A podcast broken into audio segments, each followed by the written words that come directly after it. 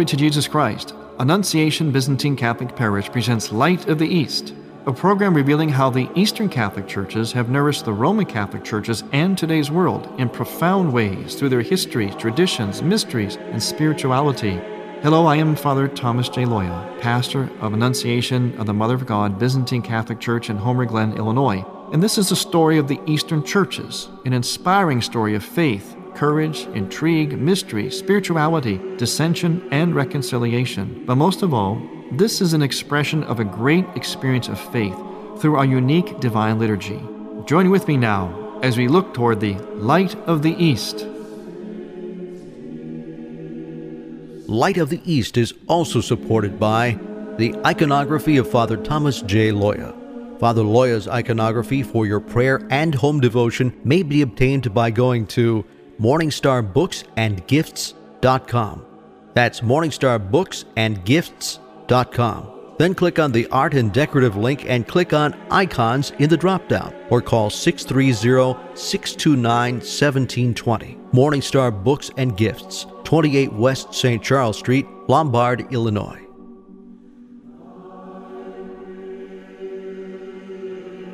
Glory to Jesus Christ. Welcome to Light of the East. I'm Father Thomas Loya, your host. I want to say hello to some of you out there in the Akron Canton area listening on Living Bread Radio, which is an EWTN affiliate. I want to thank you for listening and to remind you that you're in the area that is the center of my particular eparchy, the eparchy of Parma. We have a lot of parishes in that area, in your listening area out there in Living Bread Radio area.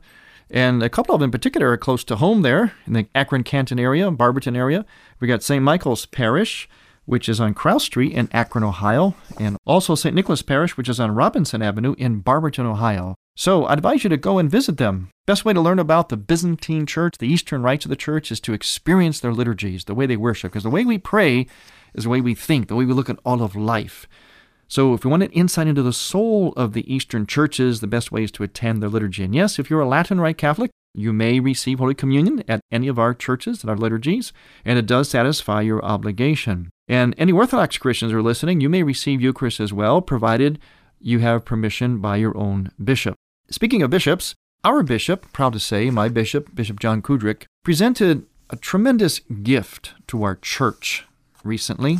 And just in time for the spirit of giftedness, the spirit of the time and spirit of St. Nicholas, and of course of the upcoming event of the Lord's birth, the season of gift. That gift is the gift of something which is the soul of the Eastern churches, something which John Paul II referred to as the reference point for all baptized Christians. And that gift is a gift of monasticism. Recently, Bishop John Kudrick of the Eparchy of Parma has developed a women's monastery, women's community, a monastic community out in Burton, Ohio, on the grounds of our Shrine of Our Lady of Mariapoch out there in beautiful Amish country. What happened recently was one of the members of that community took some very, very special vows, another step towards the development of this monastery, which Bishop John began. This was a great gift to our church because the health of a church, especially the Eastern churches, is measured by its monasticism. And this is a new community that is grounded in an authentic Eastern Christian monasticism. And that community is called Christ the Bridegroom Monastery. Christ the Bridegroom Monastery out in Burton, Ohio. If you want to find out more about this monastery, besides visiting it, you can visit their website at ChristTheBridegroomBlogspot.com. That's Christ the Bridegroom, blogspot.com. Back to you, Father Tom. Now, the vision of this community is this.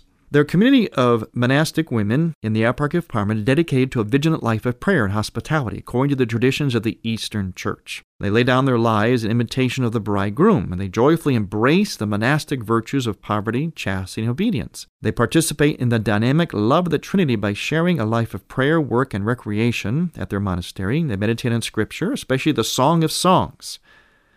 That's kind of their signature book from the Bible, the Song of Songs. And they immerse themselves in a life of personal and liturgical prayer, and they enter into a spousal relationship with Christ the bridegroom. Now, this is very, very real to them. In fact, this is very real to monasticism, East and West. It is actually a marriage. That's right, it's a mystical marriage. And looking to the Mother of God as their model, they open themselves to the divine life of the Holy Spirit, bearing forth fruit for the church and the world. And now their monastery provides a spiritual garden and bridal chamber in which they draw others into the same life giving relationship with Christ, the bridegroom. See, lots of nuptial spousal ministry here. And see, that is what makes sense out of a calling such as monasticism, which we would see as very irrelevant or superfluous or not very functional or productive or practical or pragmatic today. because That's how we think about everything. We think monks are kind of like these strange people that are off there praying and really not doing anything worthwhile. But actually, monastics model for us our origin and our destiny. In fact, the ultimate reality. They are the most relevant. It is in monasticism that we find, as John Paul II himself said, the reference point for all the baptized. What does it mean, the reference point? It means that whether you're a monk or not, monasticism models for us, gives us a reference point to how we're supposed to be as Christians. The reason for our baptism, the why behind it, and our destiny. And our destiny is to become one bride of Christ, the bridegroom, in heaven at the wedding feast of the Lamb.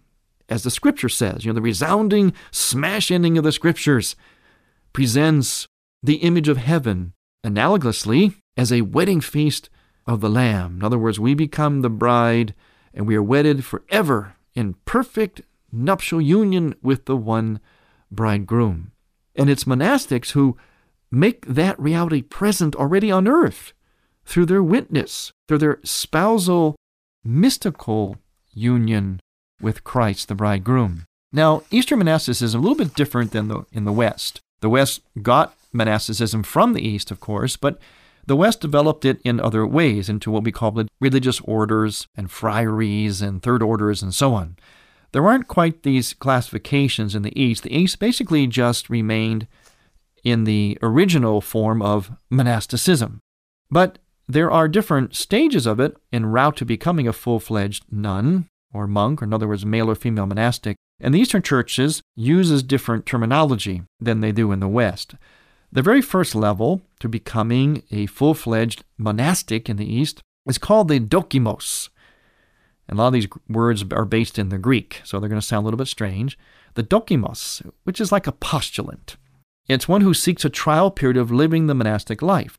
And the dokimos, in this case, we're going to talk about a female monastic. She wears simple clothing consisting of a long shirt, long sleeve blouse, and a head covering. Then she moves to the novice. A novice is a beginner who embarks more seriously in the journey of the monastic life.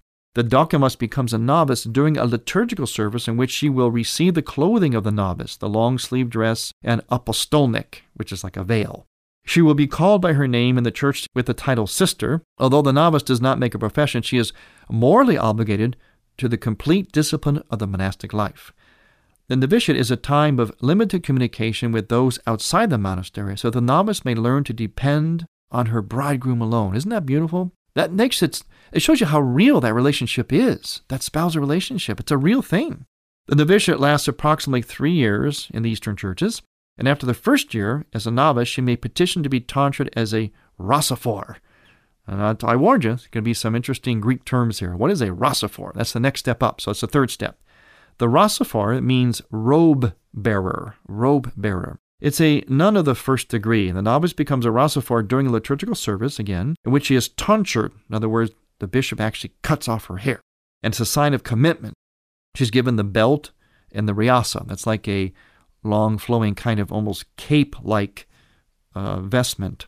A new monastic name chosen by the hegumena, that's, that's the female version of the head of a monastery in the East, a hegumena, something like an abbess, the hegumena or abbess uh, gives the new rassophore a new name. So a new monastic name chosen by the hegumena is given at that time by the bishop. In other words, the head of the monastery submits the name for this, this candidate for the rassophore, and then the bishop selects it. And then she continues her monastic journey, and after ample experience in monastery, will request to make her life profession, to be tonsured as a stavrophore nun. Here we go. Next word, stavrophore. That's the second degree of monasticism, means cross bearer. Cross bearer. The nun is received as a stavrophore during a liturgical rite, again, adapted from the what's called the Great Euchologion. It's a book of special services for the Eastern churches. And again is tonsured, makes her monastic profession, and receives the klobuk with veil. In other words, it's kind of like a almost like a hat, looks like a little pot almost. And then from that comes a like veil that extends out from that. The paramandias, with its crosses, the mandias, the chotki, a hand cross, and a candle. These are all different items of clothing that are given to the Eastern monastic. And we're going to talk more about the different stages of Eastern monasticism and the gift that our bishop left to our eparchy when we return. I'm Father Thomas Loya on Light of the East.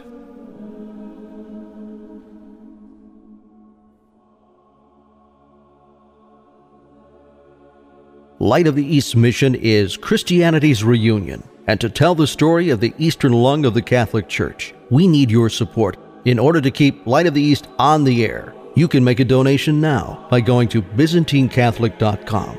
That's ByzantineCatholic.com. Click on the radio button and then donate securely using any major credit card. With your help, we can keep Light of the East's illumination bright. Would you like to hear this Light of the East program again?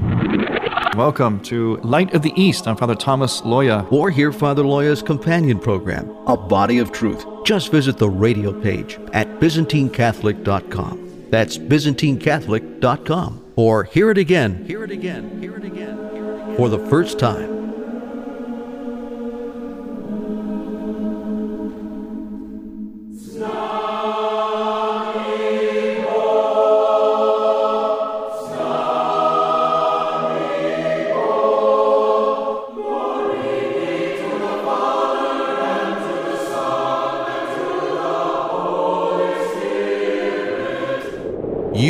Listening to the choirs of Annunciation Byzantine Catholic Parish under the direction of Timothy Woods in Homer Glen, Illinois. This is the music you hear on Light of the East and is sung during the sacred liturgy at Annunciation Byzantine Catholic Parish. To find out how you can obtain a copy of the Theosis CD, call 708 645 0241. That's 708 645 0241. The Choirs of Annunciation Byzantine Catholic Church, Theosis CD. And may God grant you.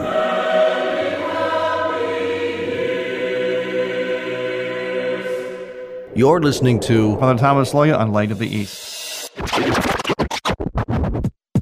Pope John Paul II once said, Humanity, its dignity and its balance, at every moment and on every place on earth, will depend upon who he is for her and who she is for him. I am Father Thomas Loya with a Theology of the Body moment for the Tabor Life Institute. Why are we a man? Why are we a woman? Unless we know the why, we do not know the how to be man or a woman, and therefore we do not know how to really be for each other. The why behind being a man or woman is told in the theology of our gendered bodies. Our bodies speak a language. Gender reveals God. Through gender, we can actually participate in the way that God loves us. We can love as God loves. Human sexuality is an icon of the very interior life of the Holy Trinity. To find out more about the theology of the body, visit taborlife.org. taborlife.org.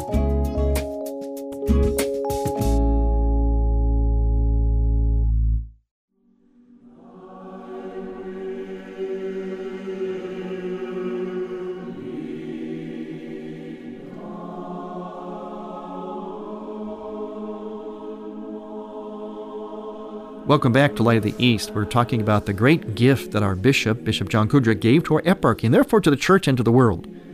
And that is the gift of a new monastery. This monastery has been in process for a little while, but it took a huge step forward, as I mentioned, when Bishop John received one of its candidates into the monastic state, into the state, a level of what we call stavrophore.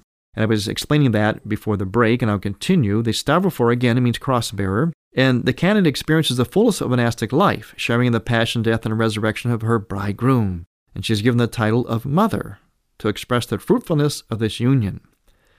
Before the nun is tonsured as a stavrophore, she relinquishes all monies, possessions, and property, and everything else, really.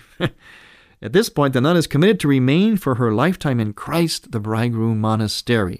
The woman who was received by the bishop, and she received the tonsure and these, this level of Rassophore, Novice, Dokimos, and Stavrophore, her name was Sister Celeste Strohmeyer. She was a former parishioner of mine, proud to say, and a longtime friend. And she received the name, the new name by the bishop at her tonsure of Mother Theodora. And of course, Theodora really means gift of God, Theodora. So she'll now be called Theodora. I have to keep trying to call her that because I always known, known her as Celeste. I know her when. Now, whenever I talk to her, call up, I have to remember I can't call her Celeste anymore. I have to call her Mother Theodora. Now, the final level of monasticism in the East is called the megaloschemos. Megaloschemos. Lots of tough Greek words here. The megaloschemos is the third and highest degree in Eastern monasticism. Not all nuns are called to the state of life. The megaloschemoi immerse themselves in an ever deepening life of austerity, penance, great prayer, and solitude. Boy, these are these are the Delta Force. These are the Green Berets, the special forces of the church. Let me tell you, only a Stavrophore nun who has lived in the monastery for many years may be granted this particular life by the hegumena. And again, that the word hegumena means like an abbess. In other words, the female head of a monastery. And only with the consent of the nun's spiritual mother or father and the council. The megaloschemos receives the polystavrion, which means many crosses. See, first she was a stavrophore, so she could wear a cross on her, and she receives a cross that she actually holds. But now, going to the highest level, she receives a garment that has many crosses on it, called the polystavrion. Now, in the monastic state, there's basically three mystical symbolisms of the profession service. And the profession service is a very beautiful service, very moving service. There are three mystical ideas running throughout the profession service. The first one is the mystical marriage of the soul with the heavenly bridegroom. You see, there's that spousal mystery again. It's very, very real. Now, this is a quote from a book by Robinson Narborough Fraser called Monasticism in the Orthodox Church, being an introduction to the study of the modern Hellenic and Slavonic monasticism and Orthodox profession rites. Okay, long title for the book. And here's what the author writes the end in view in the active monastic profession is the mystical marriage of the soul with the heavenly bridegroom. The idea of the mystical espousals in a religious profession is common alike to Eastern and Western monasticisms. Monastic chastity is the renunciation of the human marital embrace and the blessing of biological children in order to exclusively embrace nuptial union with Christ the bridegroom, which is blissfully real. Did you get that? It is blissfully real. I know it's hard for us to think in those terms. But there is a for real kind of marriage. Because what is marriage really? Marriage, even sacramental marriage between husband and wife, is primarily a self donative action. In other words, giving of self totally, giving yourself, your entire being, yes, your sexuality over to the other person in a way that is free, fruitful, faithful, and full, no strings attached. Well, a celibate does the same thing. Yes, including their sexuality. In other words, they will renounce one kind of experience of it, an earthly experience of it, to embrace a mystical experience of it. In other words, to offer their entire being, including their sexuality, to God. So they become the mystical spouse of God Himself. So it's a very real thing. The spiritual children born in the motherhood experience from this union are just as fulfilling and legitimate as any physical motherhood. And I can tell you that as a priest. I'm not a monastic, but I'm a celibate priest.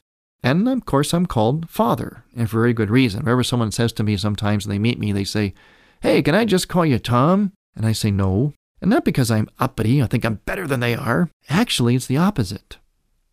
It's a sign of humility on my part that the best thing for them, for this relationship between me, them, and myself, is the relationship that God deigned in which we came together. And that is they met me as priest, which means my relationship to them must always be spiritual father. Now that's a service to them. It's not putting myself above them. So a lot of people think it's well, we put we're on the same level, we're all the kind of same, and they think it's something like more intimate. They can just call me Tom instead of father. You know, well, just dispense with all that formal stuff. Oh no, no, it has nothing to do with being formal. It's actually about a real, genuine, deep, mystical intimacy it's the real kind of friendship, the real relationship. So, yes, I am called Father, and I know very much what this means when monastics take these vows and they become spiritual mothers or spiritual fathers. Now, the second level, the first one again was the mystical marriage of the soul with the heavenly bridegroom. Now, the second one is called the second baptism. And the profession service runs parallel to the baptismal ceremonies of the third and fourth centuries at the same time of the institution of Christian monasticism. The Desert Fathers were of the opinion that those who enter the monastic life receive the same grace as that given at baptism, the grace of the remission of sins. So it's like a second baptism. Now, you can only be baptized once, so that's why they call it a kind of a second baptism. The nun is referred to as a catechumen or candidate, and she's unclothed in the narthex as though she was about to be baptized by immersion, and to signify that she's to put off the old man and put on the new. The vows are taken, as at baptism, and answered to formal questions.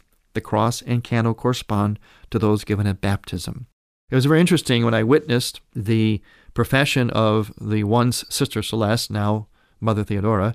She was given. She was given new clothes put over her, just like at baptism. She started out with a white robe, but she was eventually had the other items of her monasticism put on her, and she was given a candle and a cross.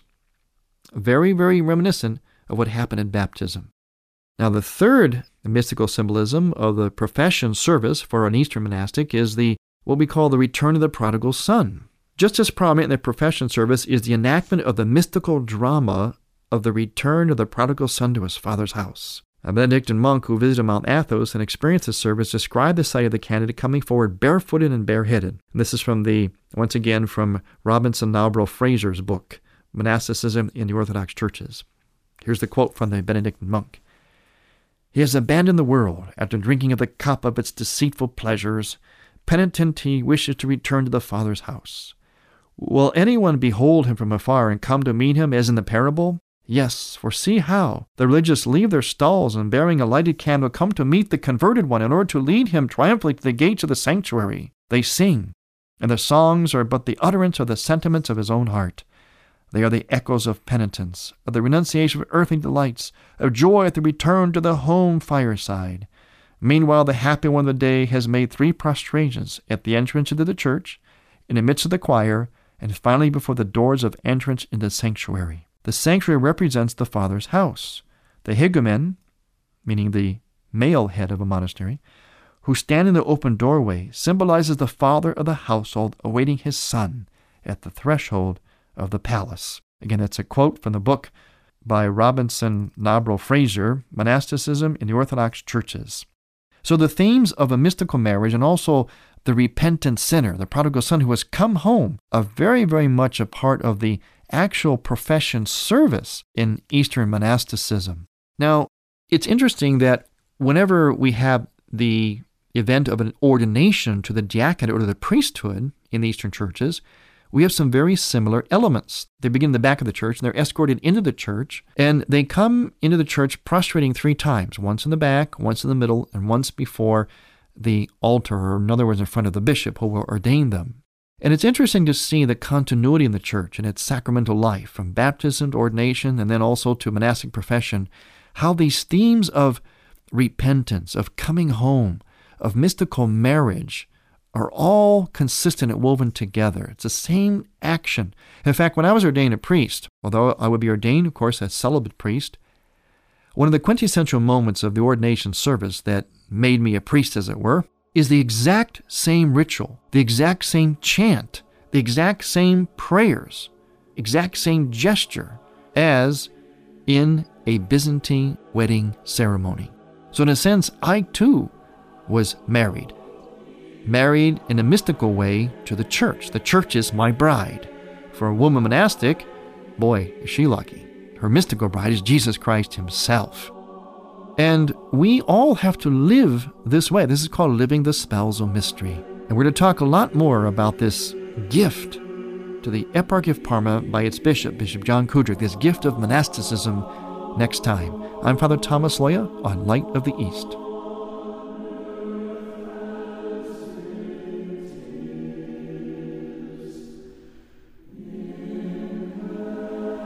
Light of the East mission is Christianity's reunion and to tell the story of the eastern lung of the Catholic Church. We need your support in order to keep Light of the East on the air. You can make a donation now by going to ByzantineCatholic.com.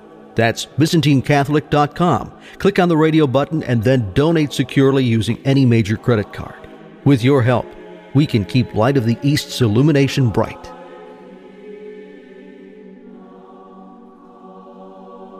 Would you like to hear this Light of the East program again? Welcome to Light of the East. I'm Father Thomas Loya. Or hear Father Loya's companion program, A Body of Truth. Just visit the radio page at ByzantineCatholic.com. That's ByzantineCatholic.com. Or hear it again. Hear it again. Hear it again. Hear it again. for the first time.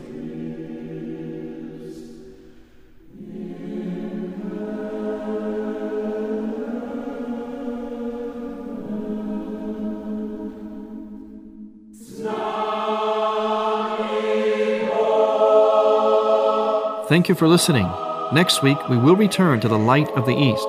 To find out more about Annunciation Byzantine Catholic Parish, visit our website, byzantinecatholic.com, where you will also find an archive of all of our programs. In order to continue this program with its mission of Christianity's reunion, we need your support with a donation. Any amount would be a blessing. Please make out a check to Light of the East Radio and send it to Light of the East 14610 Will Cook Road, Homer Glen, Illinois 60491. That's Light of the East 14610 Will Cook Road, spelled W I L L C O O K Road, Homer Glen, Illinois. From the Light of the East, a new dawn of unity is in sight. God bless you, go with God, and may God bless you and grant you many happy years.